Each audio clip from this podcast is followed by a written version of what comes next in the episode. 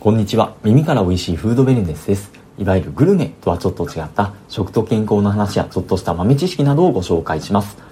さて、今回のテーマはポップコーンにしてみたんですけども、まあ、なんでかって言いますと、映画館に行ってきまして、あの、煙突町のプペルっていう、あの、まあ、西野さんが、あの、絵本からま出た映画っていうのが、12月の25日からま公開をされていまして、まあ、ちょうど先日、その舞台挨拶、西野さんの舞台挨拶付きの、まあ、その映画の上演に、あの、に足を運んでいきました。西野さんは Voicy でも毎日を配信をされていて、まあ、そのえんとつ町のプペルのそのできるまでの話とかもされているので、まあ、個人的にちょっと思い入れがあったっていうのと、まあ、あとはやっぱりその今、今のこの先の見えない状況だからこそ、そのえんとつ町のプペルのメッセージってすごいなんか響くって言いますか、なんか非常に自分も勇気づけられたというか、まあもうちょっと頑張っていかなくちゃいけないっていうふうにまあ感じたところです。西野さんの舞台挨拶でももう30分西野さんが一人でもうそのプペルの裏話みたいなそんなとこまで話していいのみたいな感じのことを話すみたいな感じで、まあ、それも含めて非常に楽しませていただきました。もし今後ご覧になる方がいらっしゃいましたら、まあ、もし時間が合えばその舞台挨拶付きの、まあ、その上映会っていうのがまあおすすめかもしれません。ところでせっかく映画を見に行くのであればその映画のワンシーンを題材にこの配信のネタにしようかなとかってちょっと目論んではいたんですけれどもそのエップエルの映画の中で食事とか食べ物が登場するシーンってほぼ皆無だったんですよ。それがちょっとまあびっくりしたっていうのはあるんですけども、確かにまあ西野さんってあんまり食に興味がないみたいな話もされていましたし、まあそれが映画にも反映されてるのかなとかって思って、それがいいとか悪いとかっていう話は全然ないんですけども、じゃあ配信のネタちょっとどうしようかなっていうふうに思った時にですね、の、まあ、映画館って、まあ、感染予防の観点で、ちょっと前までは、その映画館、そのスクリーンのところでは、その食べ物とかの持ち込み禁止みたいな風になっていたみたいなんですけども、まあ、あの、ちょっとこの前行ってきた限りでは、もう普通にあの飲食物とかっていうのを売店で販売をされていて、で、あの、まあ、その映画館に持ち込みをして、もうその朝から結構いろいろ食べてる方っていうのもいらっしゃいました。で、その中で、やっぱり映画館の定番の食べ物って言えば、まあ、ポップコーンですよね。まあ、そういった経緯があって今回のポップコーンの話をさせていただこうっていうふうに思いましたさて、ようやく本題のポップコーンの話に入っていくんですけども、そもそもポップコーンがこの映画館の定番みたいになっているのって、これは何でなんでしょうか？これ理由はいろいろあるみたいなんですけども、やっぱりまあ他のスナック菓子とかと比べると、まあ音が比較的出にくいっていうのと、まあ匂いが少ない。まあとはいっても結構いい匂いがしてたんですけども、で、あとは、映画館は暗いので、まあ、食べ物とかを、まあ、落とすこととかっていうのもあると思うんですけども、まあ、その落とした時に、まあ、比較的掃除がしやすいっていうことですとか、あとは、まあ、まあ、原価が安いっていうのも、まあ、あると思います。っていうのも、その映画のチケットの売り上げの大半っていうのは配給会社の方に、まあ、プベルだったら東宝とかですかね、に行ってしまうらしいので、その映画館の売り上げの、まあ、その収入の大事な柱っていうのは売店の売り上げらしいんですよ。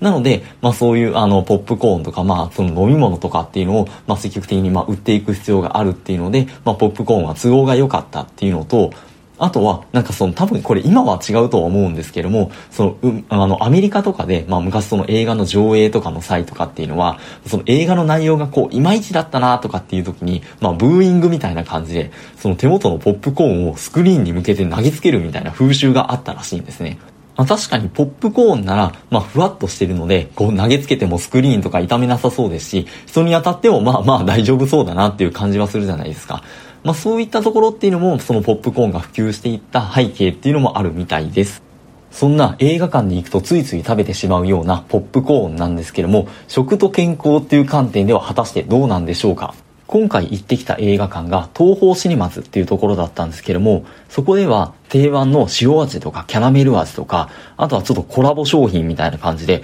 角屋のごま油味とか、濃厚バター醤油とか、コンソメパンチ味とか、まあいろんな商品が置いてありました。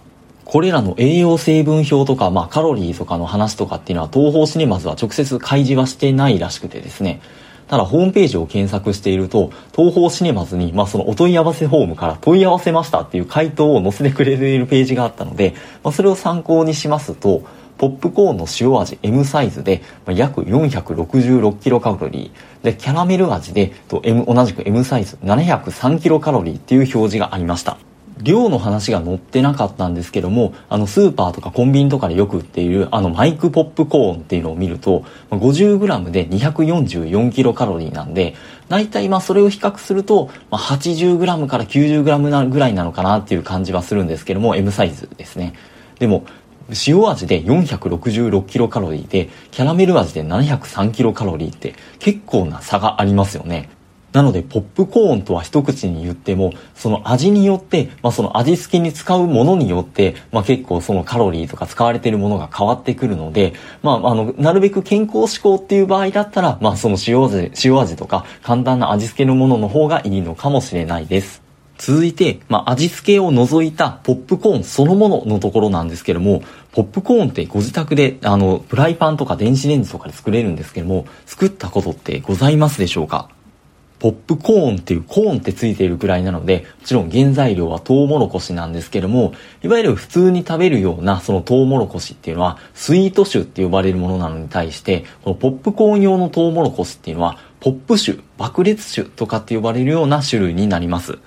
このポップコーン用のコーンっていうのは、まあ、スーパーとか、あと100均とかでも売っていて、まあ、そのなんかオレンジ色の硬いつぶつぶなんですけども、見たことある方もいらっしゃるんじゃないかなと思うんですけども、これ構造としては、柔らかいでんぷん質、水分を含むでんぷん質が中に入っていて、その外側を非常に硬いでんぷん質が覆っているような構造になっています。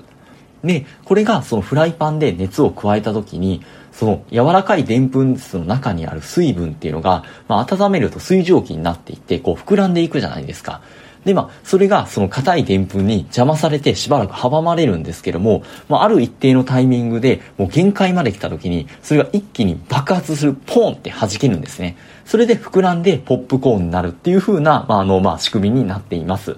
なので、あの、ポップコーンの、あの、まあ、白い部分、大半の部分白いじゃないですか。あれっていうのは、もともと、その、原材料のポップコーンの中の柔らかいでんぷん質のところが弾けて出ていったところで、あとなんかちょっと殻みたいなところがちょろっとついてるじゃないですか。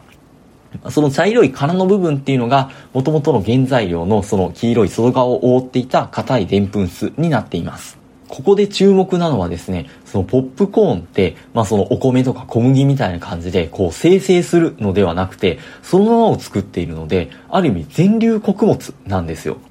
なので、食物繊維、特に不溶性の食物繊維っていうものが豊富に含まれていまして、例えばさっきもちょっと話に出てきました、普通にスーパーとかでも買えるあのマイクポップコーンのバター醤油味の栄養成分表示、パッケージの裏をちょっと見てみますと、1袋 50g あたりで食物繊維は 5.2g、で、まあ、レタス約2個分の食物繊維っていう風なアピールがそのパッケージにも書いてあったりもします。さらにちょっとマニアックな話にはなるんですけども、この食物繊維の中には、フェルラ酸っていうポリフェノールの一種がまあ特に豊富に含まれているって言われていまして、これが 100g あたりで比較すると、玄米で 41.8mg、で、まあ全粒のあの小麦粉で 127.2g なのに対して、ポップコーンは 100g あたり 313.2g っていうふうに結構大量に入っていまして、このフェルラ酸っていうのが最近その認知症予防に効果が期待できる成分っていう風な感じで最近ちょっと注目を集めつつあるようなものになっています。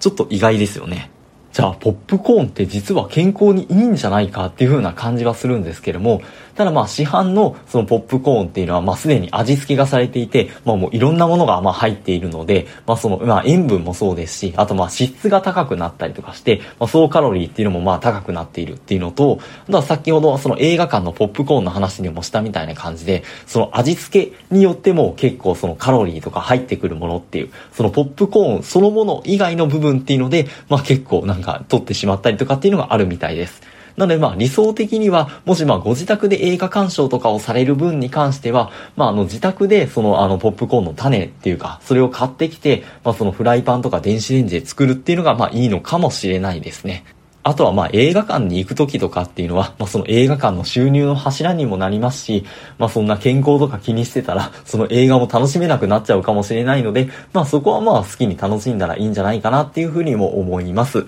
で、まあ、今回なんだかんだで一番言いたかったのは、ポップコーンは全粒穀物なんですよっていうところなんですけども、まあ、もしご参考になりましたら幸いです。ということで、あの、引き続き素敵なフードベネスライフをお過ごしください。本日もありがとうございました。